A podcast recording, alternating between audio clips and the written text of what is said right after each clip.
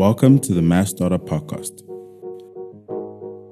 This podcast explores the journeys behind some of Africa's emerging entrepreneurs, startups, and small businesses.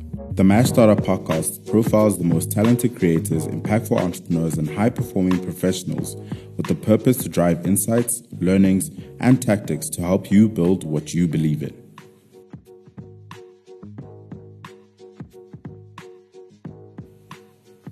Hi, I'm uh, Thomas Brennan. I'm the CEO of Franc, an investing app that's trying to democratize access to investing and making it super easy and accessible for, for all South Africans. Seb? Hi, guys. I'm Seb Bell. I'm CEO of Franc. Um, my background is really I'm an investment actuary, and I've worked previously in financial services for the better part of the last 15 years uh, in investment banking and more recently in an investment management company. That's great. Thank you guys so much for the firstly for the time. Um, Tom, I know you are in Shanghai, which is amazing. I'm pretty sure this is only my second um, interview with someone that's on a different continent. The last one was in Australia. Um, what time is it even where you are? it's uh, coming on quarter past six in the evening uh, in Shanghai. Okay. Yeah. So uh, much better coordination than Australian time, I think. Um, so just to get started, um, what is the story of how Franc um, started? Um, where did this come about? Great. Well, let me take a stab at that. Um, so, you know, firstly, you know, Seb and I have known each other for a long time. We actually studied together at UCT and lived in the same uh, residence. So as Seb mentioned, he did actuarial science. I did engineering, electrical and computer engineering. Um, I then spent uh, most of my early career in the health sector, where I was trying to develop technology to help people make better decisions when it came to their health. Um, I tried to start two companies, one in South Africa and one overseas in the States. Um, it turns out it's actually a very hard problem, and unfortunately, there's not a lot of money to be made in keeping people healthy. So after returning to South Africa and starting to work for Discovery in their product development team in 2005, I had a sort of first-hand experience of the financial services industry. Obviously, where I'd been used to um, a little bit more advanced in, in England and in America, where I'd done my studies, my, my PhD, and uh, done some, some work at MIT.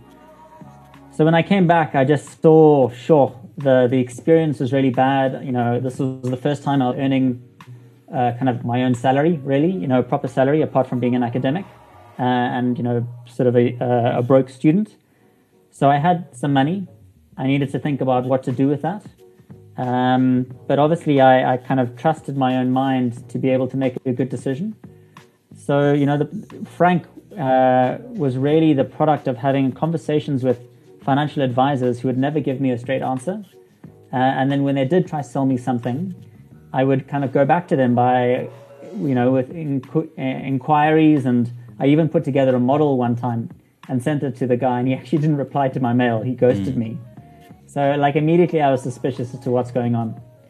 So, the more I kind of went into the rabbit hole of investing, I realized that there were just real challenges um, challenges of access, so high minimums, kind of stopping a lot of people from accessing. Challenges of complexity. So there's kind of real information asymmetry between the people that make the products and by proxy the people that sell the products mm. with kind of everyday people and definitely perpetuating that information asymmetry and not really allowing people to understand keeping it opaque because obviously that benefits complex fee structures and, and the like so yeah, I, I, I thought this was terrible. I thought uh, I could do something better. So I started actually building the app to solve a very personal need. And obviously, you know, there's a there's a personal backstory. My family not has not been great with money, so I never really had a sort of a home education when it came to money. So as I was sort of putting this together and putting uh, and building the app, you know, uh, Seb and I started talking uh, I told him about what I was doing, um, and it, it, resonated with him where, where he was in, in his uh, career as well. And I, will let Seb um, speak to that. But yeah, that from my side was at least a personal experience about how unnecessarily complex investing was, how inaccessible it was, and obviously wanting very personally to kind of get access. So creating a, an app, creating a platform that would help me and hopefully help a lot of other people do the same. Yeah. Um, uh, Seb, I don't know if you want to kind of give your story or your side of it as well. Yes, please, Seb. Cool. I know, Mash. Okay, sure. Yeah. So, you know, from a qualification point of view and just general experience, practical experience, you know, investing myself and also from a career uh, perspective, I've always been in financial services. Like I said, I've always followed, uh, you know, investing and investments generally.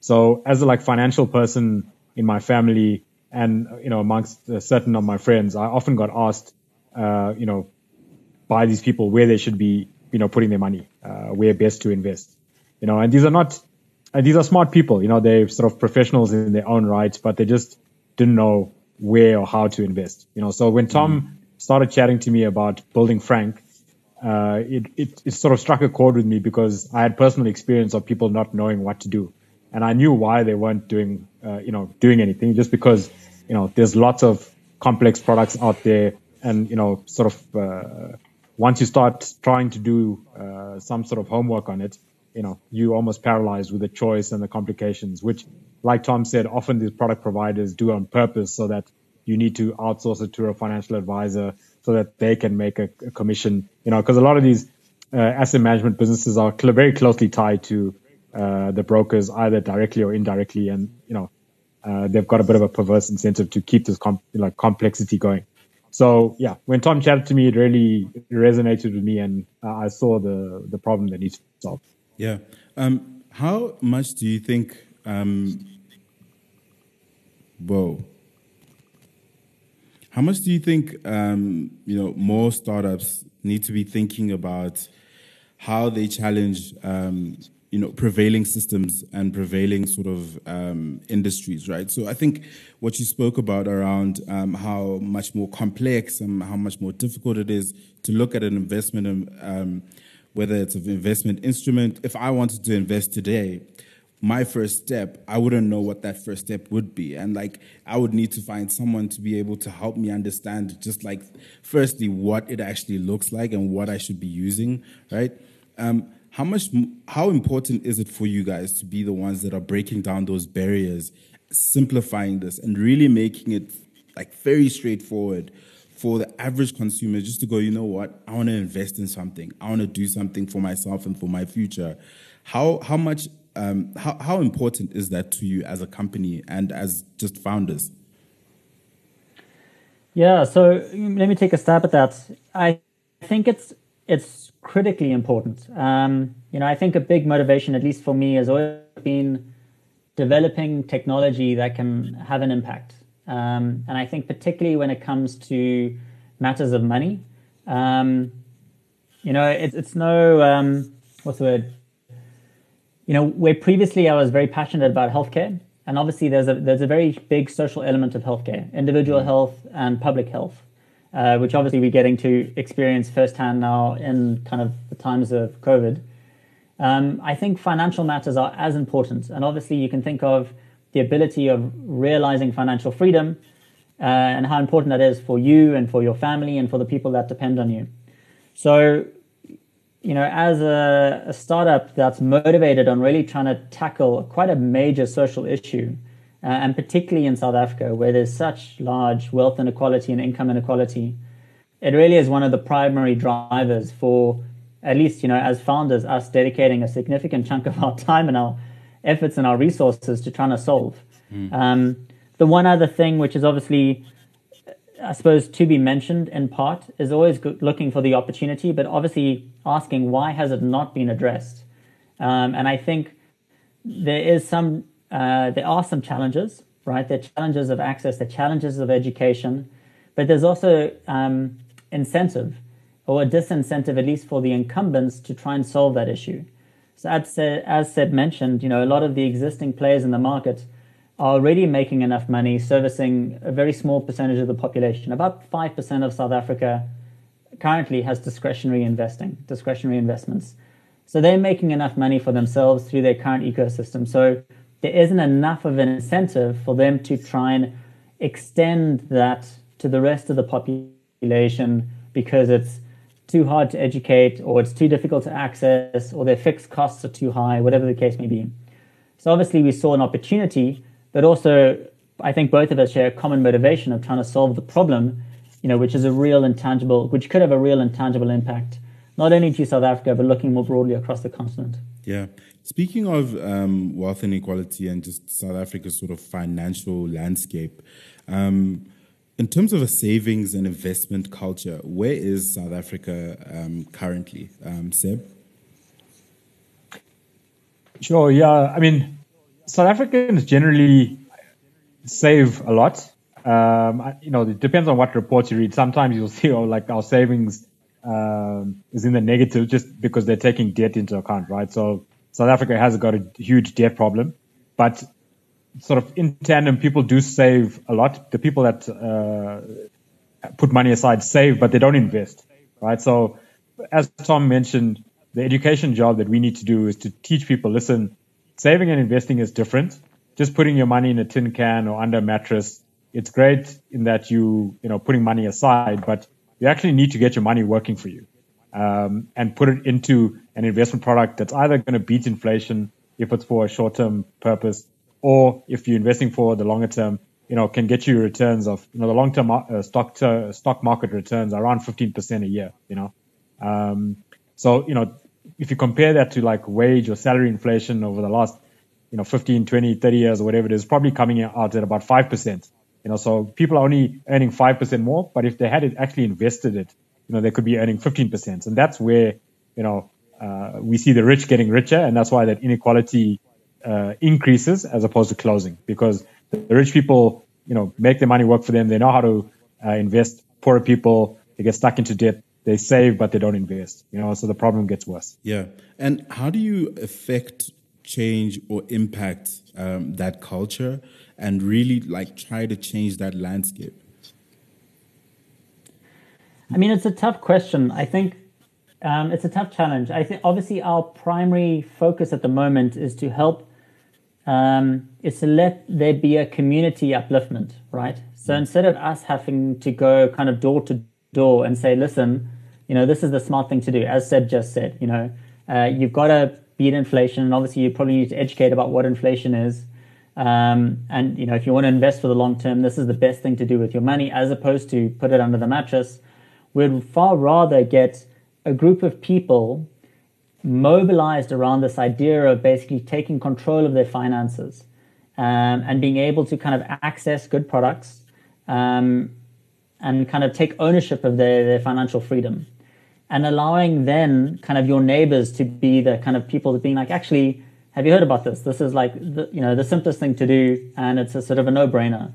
Uh, to kind of try have that be sort of the real game-changing effect, as opposed to sort of having to kind of like knock on doors. Because the reality is now, I think most people, especially when it comes to financial services, I think the vast majority, almost 70% of people, will follow a recommendation from a friend. Mm. So at least that's our strategy um, because by having the trust come through a, a, trusted third party, you know, we don't necessarily have to do the heavy lifting because we're a startup. Uh, you know, we're a new brand in the market. You know, people may may not have heard of us before, and obviously in a context like South Africa and, and many other African countries where there's very high rates of sort of financial fraud, there's a lot of uh, trust issues, uh, just understandably so.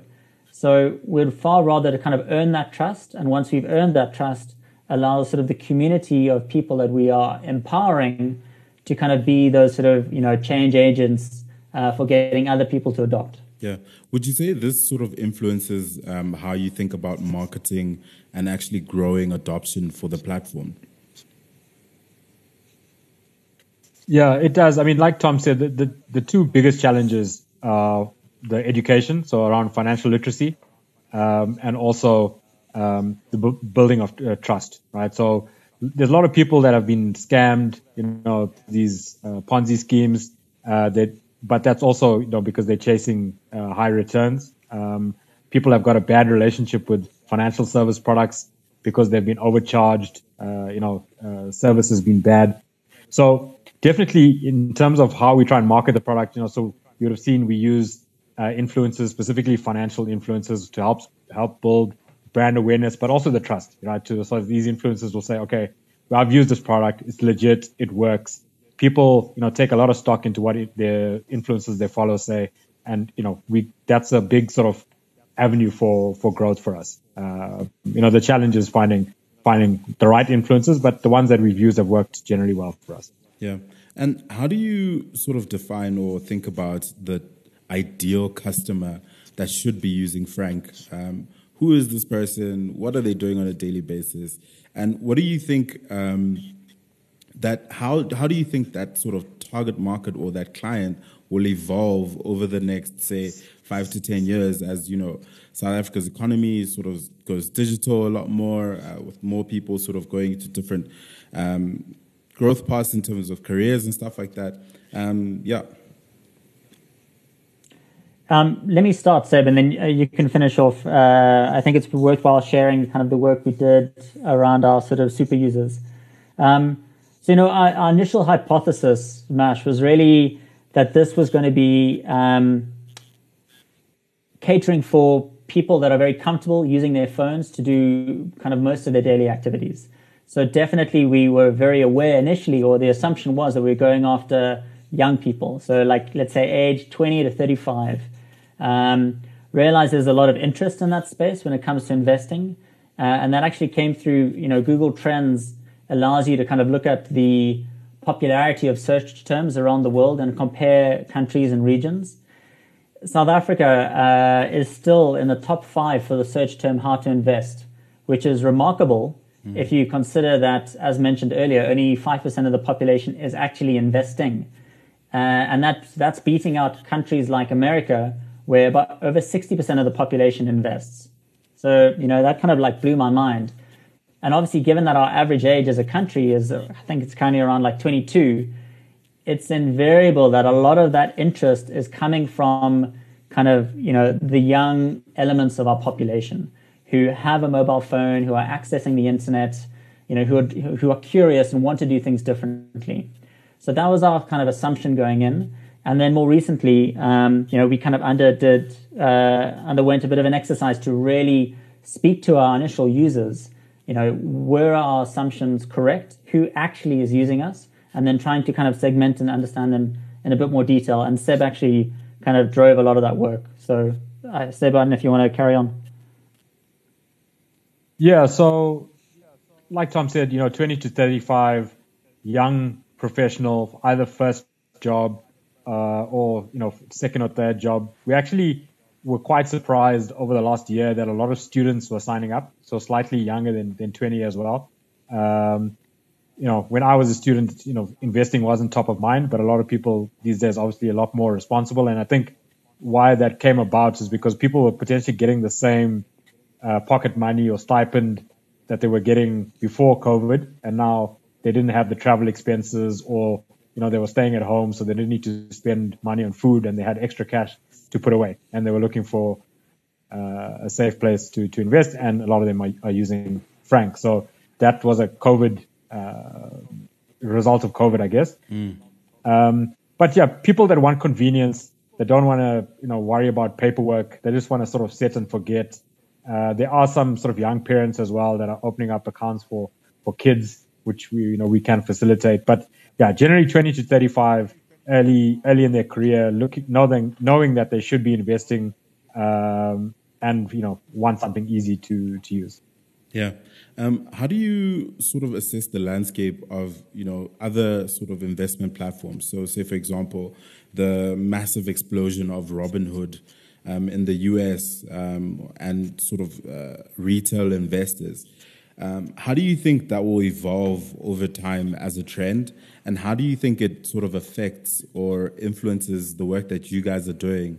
Um, I know your model is much different um, in that it doesn't it doesn't need the the the the, the actual user to invest in specific stocks or anything like that. Um, but how do you think um, that influences or um, impacts um, the landscape? So let me take a start there again. Um, so, you know, when I think of investing, I think of uh, a couple of uh, dimensions, right? The first is obviously risk. So, you know, there's high risk and kind of like low risk. And I think everyone can fall along those lines. And obviously, you know, as part of our, our uh, responsibility as a licensed robo advisor, we need to understand somebody's kind of risk carrying capacity and give them a good recommendation. Mm. The other is, let's call it um, kind of the convenience or kind of how much time they want to dedicate to managing their own money. Uh, some people have uh, an interest in it, an aptitude for it, and are happily willing to kind of give up a chunk of their time on a regular basis to kind of actively manage their own personal money. And other people are just, you know, like Seb mentioned, kind of invest and forget. I want to know that I'm doing something smart with my money and then let that be. Obviously, you can imagine that sort of carves out quite a large uh, space in the market for different operators to play that are speaking to different groups. So I think the likes of Robinhood, for example, and Easy Equities in South Africa very much cater towards the kind of risk orientated, mm. um, kind of actively managed cohort. Uh, and that's great. You know, my one caution is if you look at the data, actually retail investors don't tend to do well. Uh, and I think that's more, um, even more important when you've got kind of Robinhood actually, which makes money by selling your trading data to large institutional players. Like that's how their business model works. And, it, eh, you know, recognizing nothing's for free. You know, you are, you are the product in that yeah. sense. Your trades are the product. Yeah. So the entire ecosystem is getting you to trade. Uh, Easy Equities is a brokerage. They operate on the same basis. They make money the more you trade. And the difficulty is, is that actually, in many instances, trading frequently uh, doesn't necessarily lead to good results. You know, you'd like to think that you can buy low and sell high, but more often than not, you're making irrational decisions. So you can sometimes, you know, buy high because everyone else has eventually said like Tesla's a good thing, yeah. and then the stock comes crashing down, and then you sell low. So actually doing that well uh, is very difficult. So, which is why I think Seb and I decided to rather focus on helping the vast majority of people who are not actually in the sort of actively high risk taking kind of segment of the society, but want to do well, you know, kind of make good decisions with their money. And that's where we kind of would like to play by helping people get access to good products, which otherwise were inaccessible because of kind of minimums that were in place Yep. Um, and help them make a good decision in terms of how much risk they should be exposed to given their personal financial situation. Yeah. So, yeah. Thank Sorry, I just want to add to, to what Tom said there. So, um, I mean, generally, you know, uh, sort of the proliferation of those types of products like Robinhood, Easy Equities has been positive for us because more people are aware that these products exist. More people are aware of investing. Generally, more people are aware that uh, access to investing is easy and is possible. So they look out, I mean, they, they search for how to invest, you know, like Tom said. So investment apps and investment platforms over the last year really boomed, you know, uh, largely as a result of COVID. People have had more time to spend on their phones, more realize that, you know, they should have been investing and saving, you know, uh, and now they're getting into it. Um, and forcing sort of digital adoption, you know, so I think all sorts of businesses that are linked to financial uh, products have, have really done well. Um, yeah, and I like Tom said, the unfortunate thing is, you know, like since April, the market has been a one-way bet generally. Uh, so you do have a lot of day traders out there that think that they uh, are unbeatable, but unfortunately, that's going to uh, end at some stage. You know, uh, the market will will drop, and uh, you know, that's yeah. why the product and the sort of behavior that we are uh, pushing is very different. It's just consistent, steady investing. You know, not trying to time the market. Yeah. So in the sort of onboarding um, to get onto the platform, um, I know you guys have that sort of risk assessment. That's just like low risk, medium risk, um, high, um, and can you please go into sort of how that works? Um, so if someone wants to, you know, never invested before, you don't even know what your risk profile is.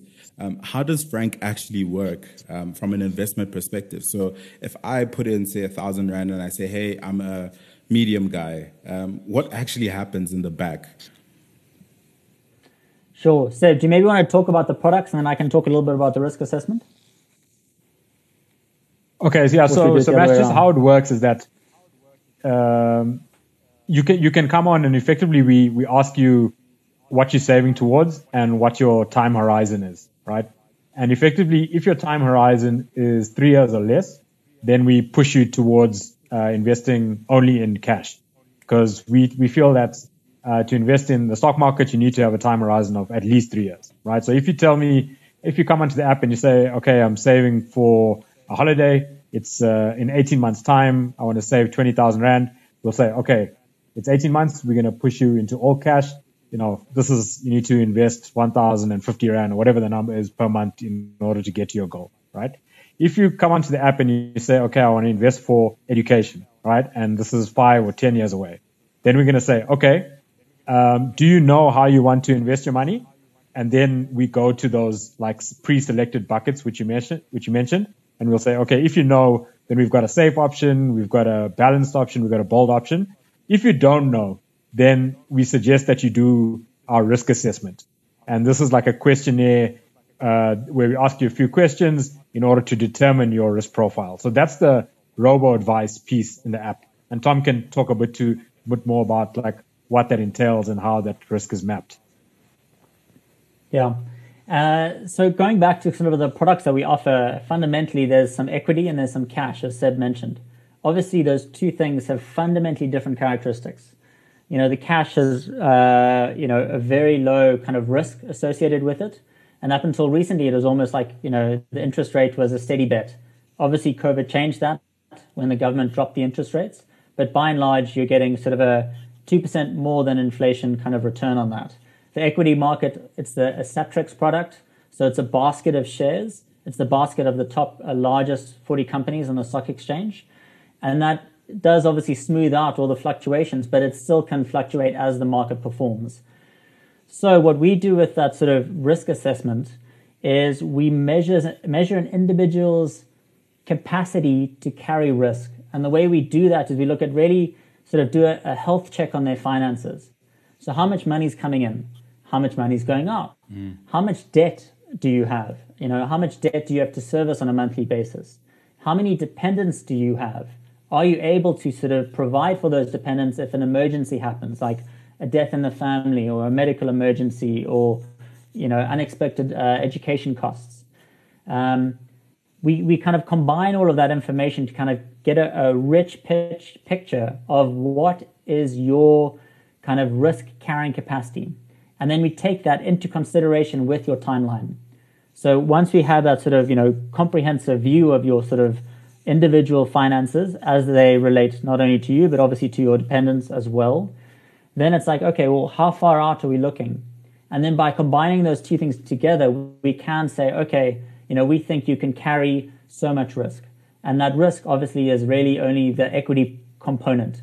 So, you know, it's an 80 20 split where you can have 80% in equity and 20% in cash.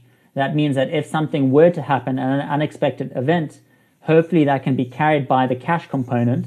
So you wouldn't necessarily have to make a withdrawal from, you know, the stock markets where, you know, worst case scenario, it's going through a bit of a dip, which means that you know, you'd have to realize those losses as opposed to being able to sort of ride out uh, the equity market over the full duration of your sort of investment horizon. Yeah. What does, does that, does that sort of make sense? Oh yeah, definitely. And like, um, I hope it made someone literally download the app right now as they actually listen to this because it, it, it's it's the sort of description and sort of breakdown that I don't think we really get from um, investment companies or any investment platforms where they really are open around um, how the actual platform works and how I benefit um, from the education and the resources that you have that you've actually built into it. Um, so, what does Franc look like in the next five to ten years from a product perspective? Um, can you guys share anything around that? Um, you know, can I get insurance from apps from Franc soon? Um, is Franc going to be at a bank soon? I mean, everyone's doing a bank, so I assume. what does that look like if you guys can share? Yeah, I mean, um, I'm, I'm smiling I'll because start, I mean, go ahead, Sid. Yeah. Um, so I think we'll really double down on investments in the, in the short term. Mm. Um, so, you know, discretionary investments, potentially adding one more equity fund onto the platform. And that would pro- probably be like an S&P 500, because uh, we do have a lot of our customers wanting offshore exposure, you know, so they, they love the product, one-stop shop, you know, cash, equity, but, you know, they want exposure to offshore equity.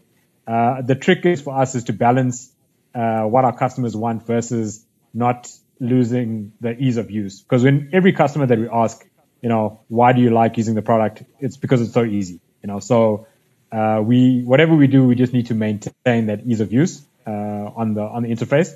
And I think we've got some ideas how that can be done.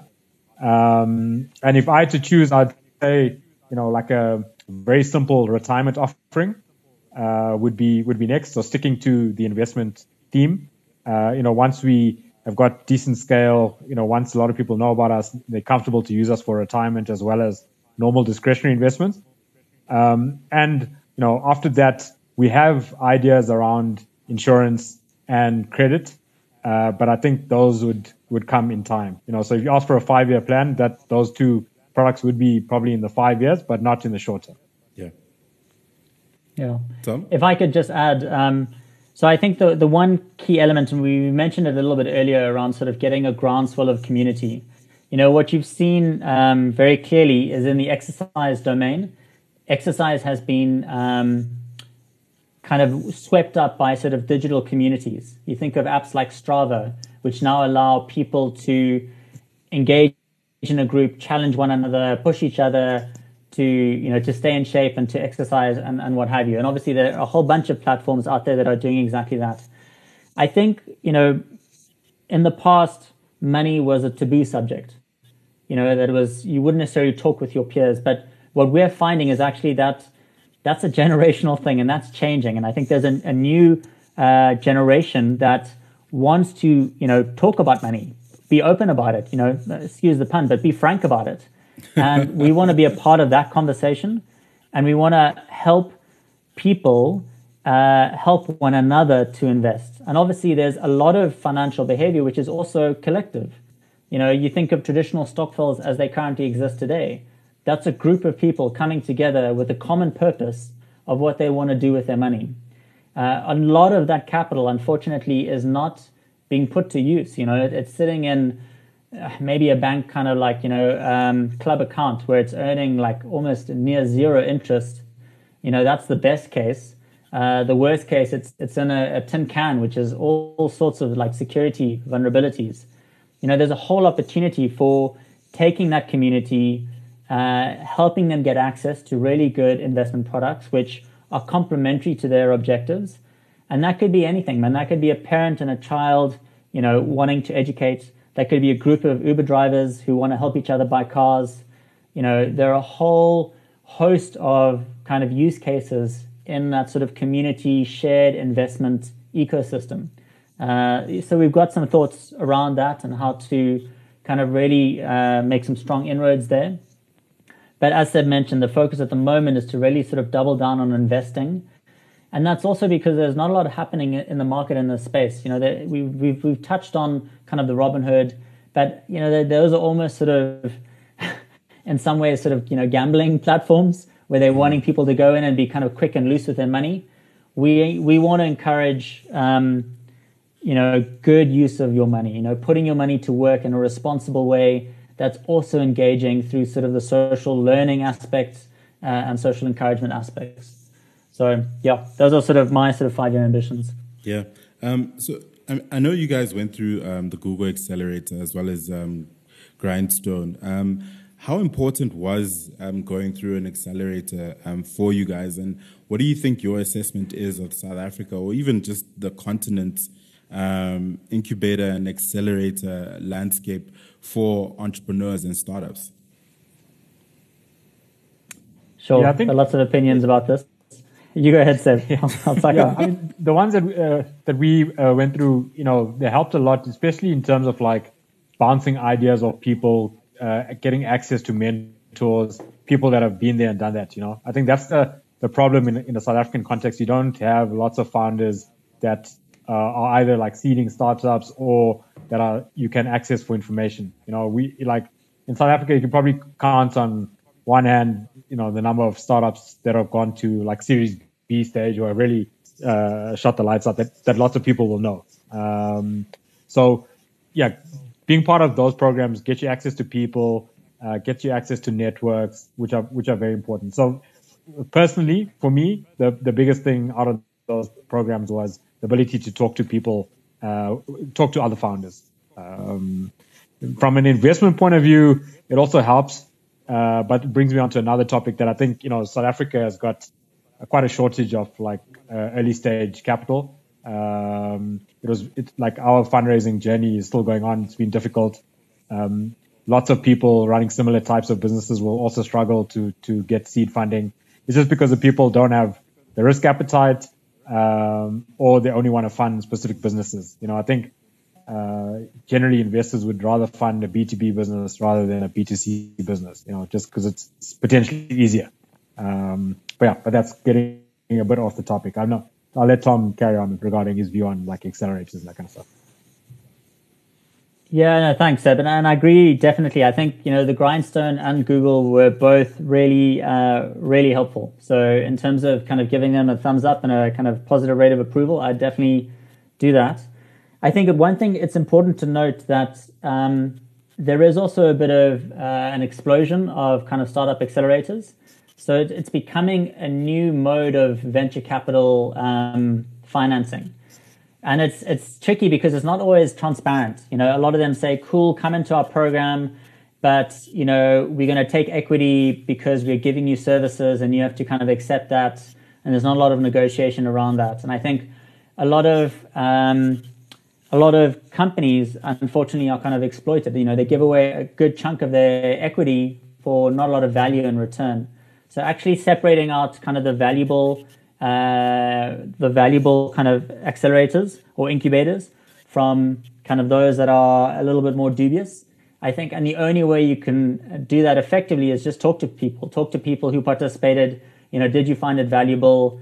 And very often you'll get a very honest answer, especially if that resulted in an equity exchange. You know, I had a number of conversations with guys who went through incubators where there was an exchange of equity and the guys are saying that just wasn't worth five, six percent of my business. You know, full mm-hmm. stop. Don't even waste your time. So I think for any would-be entrepreneur, like have those conversations. You know, chat to people, and I think most most founders would be very uh, forthcoming, and a lot of the guys that I've interacted with are very forthcoming with that type of feedback. Right? It's sort of a it's a win-win for everybody in the ecosystem to help each other out. Yeah. Just you know, one other comment. I think looking at where South Africa stands to uh, what's happening in the rest of the continent, I was shocked. You know that, that, out of the 20 Google Accelerator startup companies, only two were from South Africa. Uh, I think seven were from Nigeria, another seven were from Kenya, and then uh, you know a scattering from the rest of the continent. Uh, as the second largest economy, I think we should be you know asking a very introspective question: is like why are we only 10 percent of the continent's you know startups as selected by Google. Mm. I think then you've got to kind of like you know ask some hard questions, and there's a lot to be said for what's happening in the ecosystem in Nigeria and the ecosystem in uh, Kenya. They, I think they're willing to take more risks, as Seb mentioned. In South Africa, we've got this a little bit of a gap. There are some players, but they tend to only want to play when it's significantly de-risked. So you're looking at a Series A, Series B, Series C and there's just a massive gap uh, in terms of capital and unfortunately also in terms of skills at the very early stage. I don't think we've reached an inflection point where people are willing to kind of take on that risk to kind of give up a really cushy corporate salary uh, to kind of go and play in a startup. Um, and I think that's a challenge. And I think obviously I'd encourage more and more South Africans who are hungry, who want to change, you know, problems that they see in the world around them from kind of taking the risk because it, it, it's going to mean a haircut to your salary or none at all if you want to actually found a business yourself, you know, for the first few years. There's a lot of risk personally around doing that. Um, so yeah, that's a sort of a, a big answer to a small question. Cool. I think that's like the perfect way to end it with like that sermon around South Africa's startup ecosystem and what really needs to change. I, I really, really appreciate your time. I think you guys are building an incredible product, and um, I know you guys already have influences, and um, I just want to let you know I will be joining this team of influencers on my own accord. You don't need to pay me anything. I, over the next three months, okay, and I'm putting this on the podcast because, you know, at the beginning of this year, I, I thought about this. I was like, you know, as a young person, investing is super important. And I thought about what sort of person I am. And to me, it just, it, it's, it's very crazy to think that I would sit there and look at stocks. And Franc, for me, just makes so much sense as a product, as an incredible uh, and impact, impactful platform as well. And I think over the next three months, I want to document my own journey. And I'm, I'm putting this on the podcast mainly because I want people to hold me accountable. I want other people to join on this journey. So if you're listening to this podcast, these guys did not know I was going to do this. I want to join Franc. Um, I'll be putting in, I don't know how much money I'm going to put in yet, but I'll be putting in a certain amount of money. And I want us all to try this, right? So, um, Seb, what's the minimum amount I can put onto Franc? So yeah, we didn't really speak to this, but one, that's one of the beauties of Franc is that there's no minimum. So you can start with 10 rand, 50 rand, 100 rand, whatever you want. And another beauty is that you can invest at any time. So you can invest uh, daily, monthly, once a year, you know, whatever you want. So okay. any money that you deposit into into our account, as long as you use your reference that we can identify it, we'll invest it as you tell us. So like today, you can invest all into cash Tomorrow you can invest all into equities. You just need to tell us how to invest.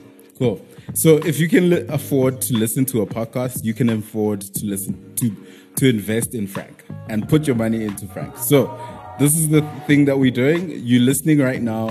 Download Franc. Um, I'm gonna invest and I'm gonna share it on the podcast when we actually sh- um, put this up.